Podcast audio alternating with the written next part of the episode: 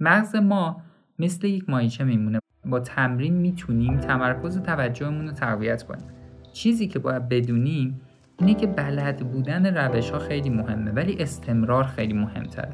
چون هر چیزی که توش استمرار نیاد مدل ذهنی نمیشه. ما هم به دنبال اصلاح مدل های ذهنیمونیم اینجا. خیلی وقتا مدل ذهنی ما رها کردن میشه. بی تفاوت بودن بی ثمر بودن. مثلا مدل ذهنی میشه که ولش کن.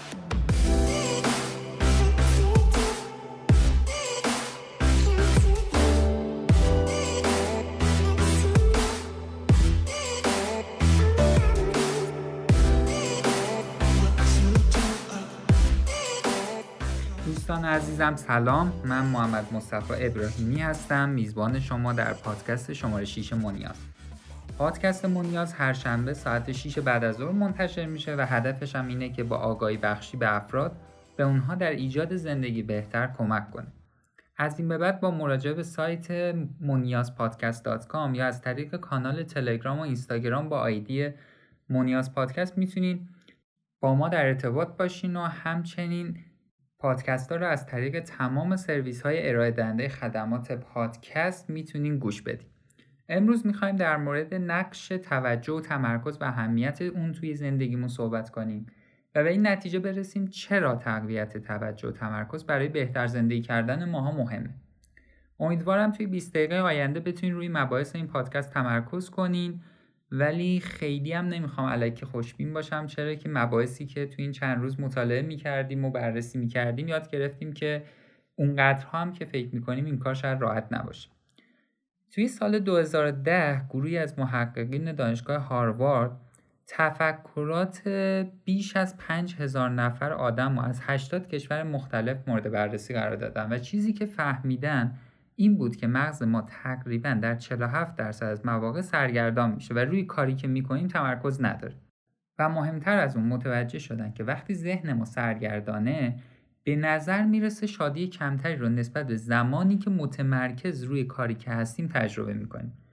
احتمالا هم یه مقدارش به خاطر اینه که توجه ما به نگرانی هایی که در آینده داریم و استراب و استرس و اینکه نکنه این کار اتفاق بیفته نکنه به برنامه نرسیم و غیره ای که توی استرس و استراب توضیح دادیم جلب میشه.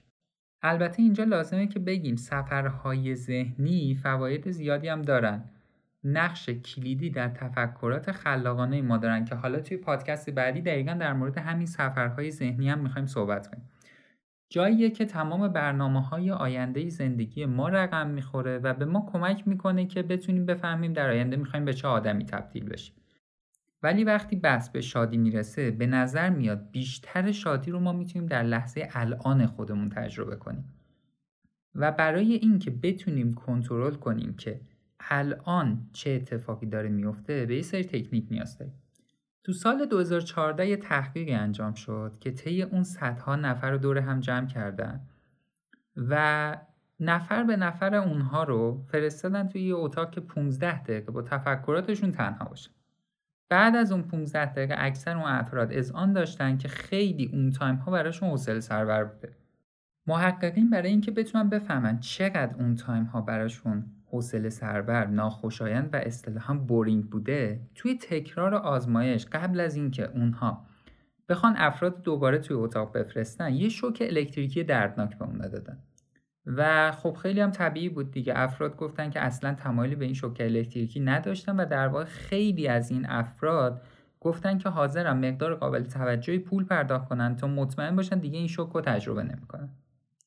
بعد از اینکه این افراد دوباره توی اتاق خالی بردن این بار یه ذره قوانین رو عوض کردن. بهشون گفتن شما 15 دقیقه با تفکراتتون تنهایی مثل دفعه قبل. به علاوه روی صندلیتون یه دکمه وجود داره. که اگر دوست داشتین این دکمه رو می‌تونید فشار بدین و ما میایم میبریمتون یه شوک الکتریکی بهتون میدیم و دوباره براتون میگردونیم. زمان هم به هیچ عنوان کاهش پیدا نمی‌کنه. این دکمه فقط برای اینه. وقتی می‌زنین میایم میرین یه شوک می‌گیرین دوباره برمیگردین زمان ادامه پیدا می‌کنه. و این کارم کاملا به خودتون بستگی داره. خب ذهنیت ما اینه که هیچ کسی نباید این دکمه رو بزنه. ولی خیلی جالبه. 15 دقیقه بعد آماری که داشتن این بود که 25 درصد زنها و 66 درصد مردا حداقل یک بار دکمه رو فشار دادن. خیلی هاشون چندین بار فشار داده بودن. یه نفر بود که 119 بار توی 15 دقیقه دکمه فشار داده بود. یعنی تقریبا هر 5 ثانیه یه بار. خب آدم با خودش میگه واقعا چرا؟ واقعا درست نمیشه درک کرد. به خاطر تحمل بی‌حوصلگی بوده استراب می‌گرفتم یا اینکه بعضی از مواقع درد اونقدرها هم که ما فکر می‌کردیم دردناک نبوده برای اونها. چیزی که می‌دونیم اینه که خیلی از ما وقتی چشماندازها تفکرات ذهنیمون از دست میدیم پشت اونا چیزی که اول حس می‌کنیم اینه که ذهنمون شبیه یه جنگل شده و حاضریم هر کاری برای خروج ازش انجام بدیم. یه فیلسوفی به نام بلیس پاسکال هست. میگه تمام مشکلات انسانی ریشه در عجزی داره که ما برای ساکت نشستن توی تنهایی هامون داریم.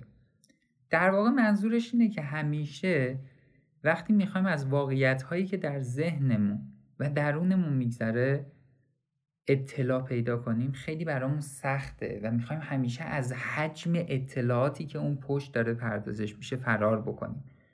از اون طرف هم ما یه توجه خداگاه داریم که یه منبع طبیعی خیلی ارزشمنده و ما می‌دونیم که انرژی هر منبعی هم محدود شده. اینجا راه حل ساده وجود نداره که بتونیم بفهمیم چقدر اطلاعات رو مغز انسان ها می‌تونه مدیریت کنه. ولی یه تخمین ساده ای داریم که تقریب می‌زنه. میگه تمام اطلاعاتی که در مغز ما در حال تبادله از طریق نورون های مغزی مثل بسری و صوتی و چشایی لمسی بویایی و غیره در هر ثانیه 11 میلیون بیته. حالا میزان اطلاعاتی که توسط توجه آگاه شما در حال مدیریته در حدود 60 بیته. نسبت 60 به 11 میلیون. خیلی عدد عجیبیه. 11 میلیون در ناخودآگاه 60 بیت به توجه آگاه شما مرتبط میشه. و تمام اون تجربیاتی که تو ناخودآگاهه شاید هیچ وقت شانس اینو نداشته باشن که به قسمت خداگاه مغز شما برسن.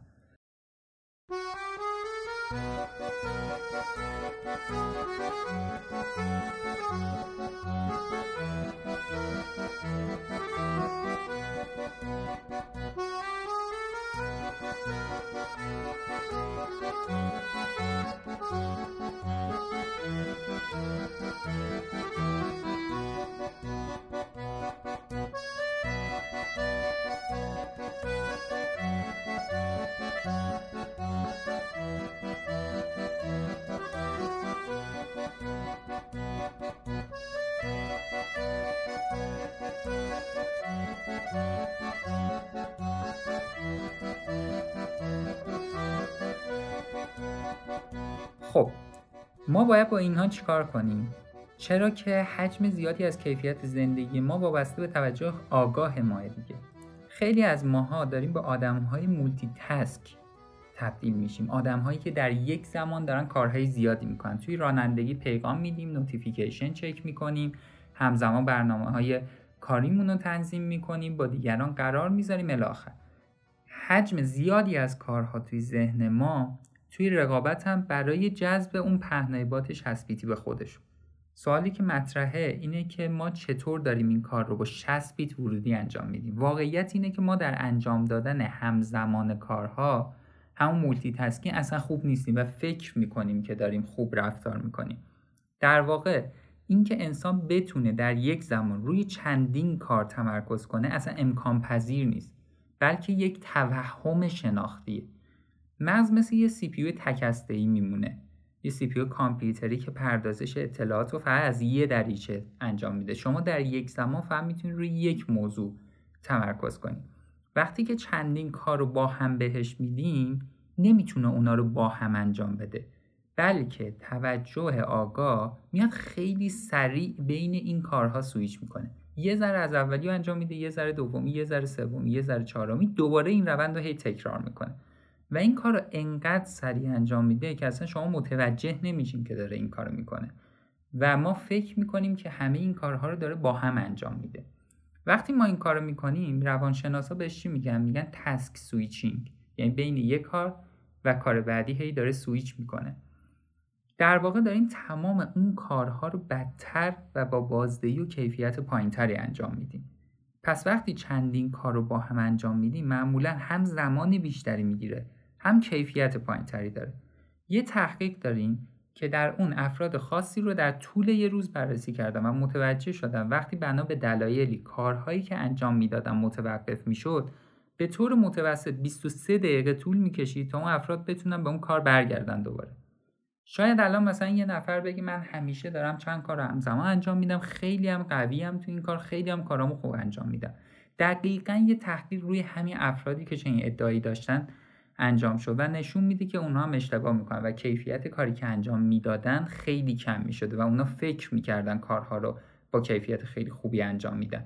در واقع وقتی همون کارها رو به چند تا کار تقسیم می‌کردن و در یک زمان روی یکیش تمرکز می‌کردن در زمان بعدی روی بعدی هم زمان کمتری می‌گرفت انجام اون کارها همین که با کیفیت بهتری انجام می‌شد. خب انجام همزمان کارها معمولا استرس و اضطراب ایجاد می‌کنه برای افراد و مشاهدات میگه که باعث ایجاد هورمون کورتیزول میشه توی بدن و معمولا باعث پایین اومدن خودآگاهی و self-awareness هم میشه. در واقع با این کار به جای اینکه مغزمون رو پرورش بدیم تا قوی تر بشه داریم بهش یاد میدیم چگونه همیشه پریشان باشه و حواس پرت باشه. هی از یه چیز به یه چیز دیگه سرک بکشه. و این چیزیه که ما دوستش نداریم و باعث رشد و تقویت مغز نیست. قطعا یه روز هم نمیشه این روند رو متوقف کنیم چون به این راحتی ها نیست و کاری که باید بکنیم اینه که ببینیم چجوری می‌تونیم توجه آگاهمون رو کنترل کنیم و کاری بکنیم که توجه آگاه ما اصلا سالم بمونه. از علوم اعصاب و نوروساینس می‌دونیم که توجه آگاه ما به ما توی سه چیز کمک می‌کنه. یک اینکه بتونیم اطلاعات جدیدی که به اون می‌رسه رو درک کنیم. یعنی هر چقدر توجه بیشتره ادراکم بیشتره. اینو توی پادکست قبلی در موردش صحبت کردیم. دو بتونیم اطلاعات توی ذهنمون رو طبقه بندی کنیم. و مشخص کنیم چه اطلاعاتی قراره به تمرکز ما دسترسی پیدا کنه و بیشتر روش متمرکز باشیم. سه اینکه بتونیم همراه با مسائلی که احساس می‌کنیم مهم هستن بمونیم و اینکه توجه و تمرکزمون جای دیگه ای نره. خیلی راهکاری مختلفی هست که می‌تونیم بهش برای تقویت توجه و تمرکز مراجعه کنیم ما بیشتر می‌خواستیم اینجا اهمیتش رو باز کنیم و به اینجا برسیم که آقا ما باید روی توجه و تمرکزمون کار بکنیم که بتونه توی یه موضع فیکس بمونه و به ما توی انجام دادن اون کار کمک بکنه. مهمترین قسمت برای ما هم معمولا اینه که متمرکز در مسائلی که فکر می‌کنیم مهم هستن بمونیم. و ضرورت این مسئله رو هممون حس کردیم. خیلی وقتا داریم یه کاری می‌کنیم برامونم خیلی مهمه. یه دفعه وسطش حس می‌کنیم می‌خوایم بریم گوشیمون چک کنیم یا یه کار دیگه ای بکنیم. در واقع به صورت ناخودآگاه در حال انجام کارهایی هستیم که می‌خوایم از تمرکز روی اون کار فعلیمون دست بکشیم. خبر خوب اینه که مغز ما مثل یه مایچ است با تمرین می‌تونیم قسمت های مختلف مغز رو تقویت کنیم. حتی یه فیلمی من اخیرا می‌دیدم که فردی رو پیدا کرده بودن دیده بودن رفتارهای ناهنجار داره. مثلا خیلی خشونت آمیز رفتاراش و اینکه خیلی از قوانین اجتماعی رو رایت نمی‌کنه. بعد اومده بودن از مغزش عکس برداری کرده بودن و دیده بودن توی یه قسمت هایی شکل ظاهری مغزش طبیعی نیست مشابه بقیه افراد نیست. بعد فهمیده بودن تو اون ناحیه ها توی مغزش مشکل داره. تمرین هایی رو پیدا کرده بودن و بهش داده بودن که اون تمرین ها رو مستمر انجام بده. بعد از یه مدت طولانی دیده بودن که حتی شکل ظاهری مغزش هم توی اون قسمت ها اصلاح شده بود. رفتارش اصلاح شد و تونست به اون هنجارهایی که رایت نمی‌کرد برگرده و اون کارها رو انجام بده.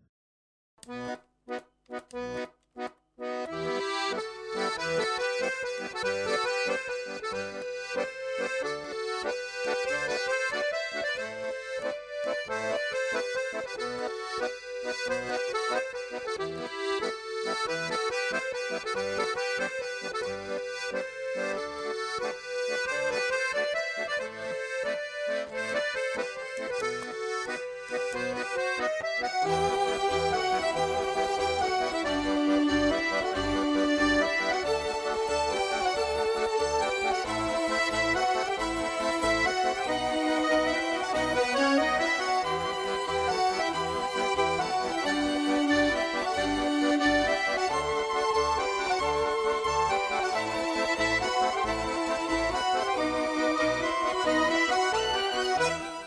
مثلا اومدن بررسی کردن دیدن رانندگان تاکسی شهر لندن قسمت هیپوکمپ مغزشون که مربوط به حافظه میشه از انسانهای طبیعی یه ذره بزرگتره. چرا؟ چون شهر لندن یه شهر خیلی بزرگیه که توش کوچه و خیابونه زیادی داره و راننده ها برای اینکه بتونن اونجا به راحتی کار بکنن باید اسمهای خیلی زیادی رو حفظ می‌کردن و این باعث تقویت حافظشون و بزرگ شدن هیپوکمپشون شده بود. یه اصطلاح قشنگی داریم میگه use it or lose it. این برای مغزه. یا ازش استفاده کن یا از دستش بده. مغز عین مایچه است. وقتی از یه قابلیتی استفاده می‌کنین زیاد اون قابلیت پرورش پیدا می‌کنه و تقویت میشه. حالا چی باعث تقویت توجه و تمرکز در مغز ما میشه؟ یه سری تمرین داریم. اسمشون تمارین مایندفولنسه. و وقتی می‌خواین این تمارین انجام بدین قرار نیست یه راهبه باشین عارف باشین یا یه میلیونر با تمارین خاص باشین. همه آدما می‌تونن ازشون استفاده کنن به طور خاص. اگه بخوایم بگیم mindfulness اصلا یعنی چی؟ mindfulness یا فکر می‌کنم ترجمه فارسیش میشه ذهن آگاهی. تمرین توجه کردن هدفمند به زمان حال با دیدگاه عدم قضاوت.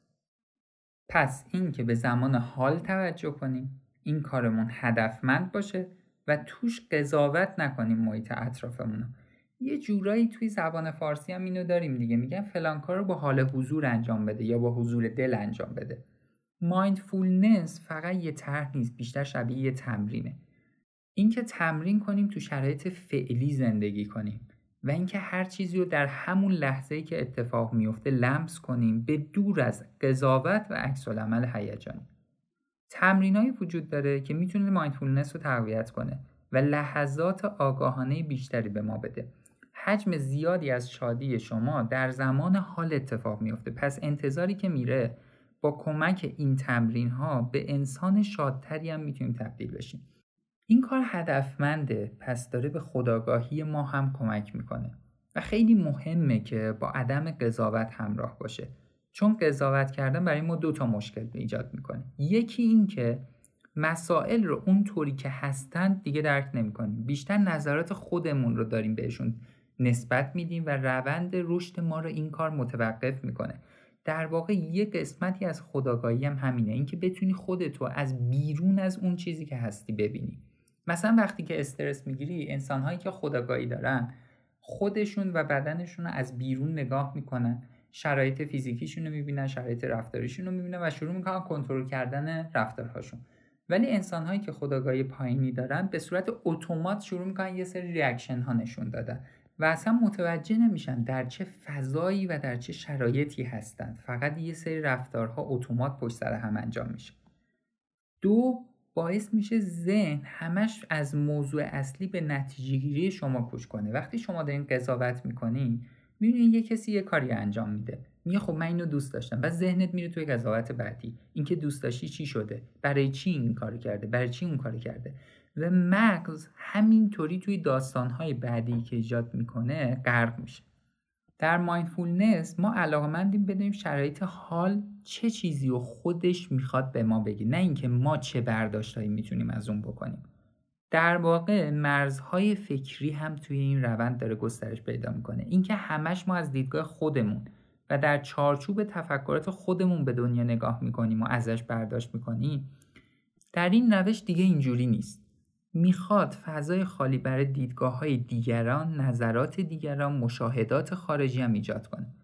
که این گسترش تفکر به همون توی رشد فردی هم کمک می‌کنه. می‌تونیم نظرات دیگران رو درک کنیم. نه اینکه از دیدگاه خودمون با نظرات دیگران مواجه بشیم. نتایجی هم که اینجور تمرین برای افراد داشته این بوده که یک روابط اجتماعی خیلی بهتری پیدا کرده بودن. دو میزان همدلیشون با دیگران بیشتر شده بود و توی روابط عاطفی که برقرار می‌کردن قوی تر بودن. دیگران هم خیلی بهتر درک می‌کردن. سه سوگیری های متعصبانه و رفتارهای تبعیض آمیز کمتری داشتن چهار در شرایط های خاص و پر استرس عکس های خیلی بهتری نشون می‌دادن مثلا توی یه تحقیقاتی برای دو ماه به افراد جنگی تمرین هایی داده بودن ببینن آیا در شرایط پر استرس و سخت می‌تونه روی توجه و تمرکز اونا تاثیر بذاره یا نه. و نتیجه این بودش که اگر هیچ کاری نمی‌کردن در شرایط پر استرس توجه و تمرکز اون افراد به مقدار خیلی زیادی کاهش پیدا می‌کرد ولی اگر برای دو ماه به طور منظم تمرینات مایندفولنس انجام می‌دادن عملکرد اونا تو شرایط پر استرس نه تنها کمتر نمی‌شد بلکه بعضی از موارد گزارش شده بود که بهتر از قبل هم بود.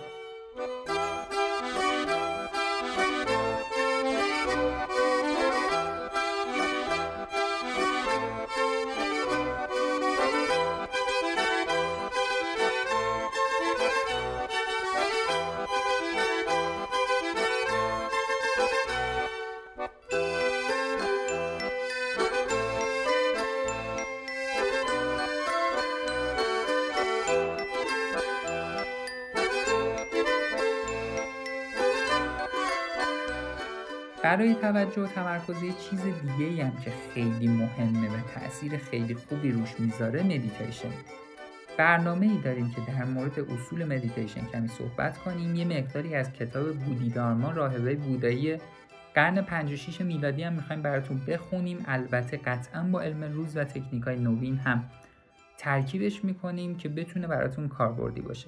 مدیتیشن چیکار می‌کنه؟ مدیتیشن ذهن رو خاموش می‌کنه. و توجه رو میده به یه سری چیزهای گسترده تر. شبکه های جدید از قسمت های استفاده نشده مغز درست می‌کنه که این شبکه ها دیگه نمی‌ذاره قبلی ها خیلی فعال بمونن. یعنی جلوی اون حالت های پریشانی رو می‌تونه بگیره. بعدا توی اپیزود مجزا حتما در مورد مسائل کلی و جزئی هم صحبت می‌کنیم که چقدر دیدگاه انسان ها هر وقت کلی تر میشه توجه و تمرکز بیشتری می‌تونن روی مسائل داشته باشن. تفکر کلی یعنی یه مجموع چیزهایی که من باید باهاش ارتباط داشته باشم. اینکه من الان یه مشکلی دارم باید یکی اینکه مشکلم رو بررسی کنم دو ریشه رو پیدا کنم سه حلش کنم. این در حالیه که توی تفکرات جزئی به حاشیه‌های بیرونی می‌پردازن آدما. اونجا میگیم که اون تفکرات جزئی و هواشی اینکه میاد میگه اگه این اتفاق نمیافتاد منم اینطوری نمی‌شدم. دلیل اینکه این مشکل اینجوری شده اینه اونه الاخر یعنی مشکل رو ریشش رو بررسی نمی‌کنه و پیگیر حلش هم نیست. اینها می‌تونه توجه و تمرکز رو به مقدار خیلی زیادی تخریب کنه که این رو هم الان دیگه وقت نداریم بتونیم کامل در موردش صحبت کنیم. اینها همه میمونه برای یه جلسه ای در آینده حتما مجزا هم در مورد مدیتیشن و روش های مدیتیشن هم در مورد تفکر جزئی و تفکر کلی صحبت می‌کنیم. خب به آخرای پادکستمون نزدیک میشیم. طبق روال همیشه می‌خوایم یه خلاصه ای از چیزایی که تو این پادکست گفتیم و بگیم. یک گفتیم که با خودآگاهی به راحتی می‌تونیم متوجه بشیم که چقدر فکرمون همیشه سرگردان و توی داستانهایی که درست می‌کنه غرق میشه. و چقدر می‌تونه دوری از اون داستانها برای ما حوصله سربر و دردناک باشه تا جایی که حاضریم بریم شوک الکتریکی دریافت کنیم فقط برای اینکه با اون حالمون تنها نمونیم. در یک ثانیه 11 میلیون بیت اطلاعات در ناخودآگاه مغز در حال تبادله و فقط 60 بیت خودآگاهه این یعنی اینکه multitasking معنا نداره و برای بالا بردن بازدهی باید یاد بگیریم تمرکز و توجهمون رو گسترش بدیم.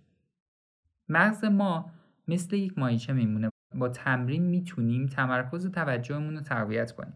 چیزی که باید بدونیم اینه که بلد بودن روش ها خیلی مهمه ولی استمرار خیلی مهمتره.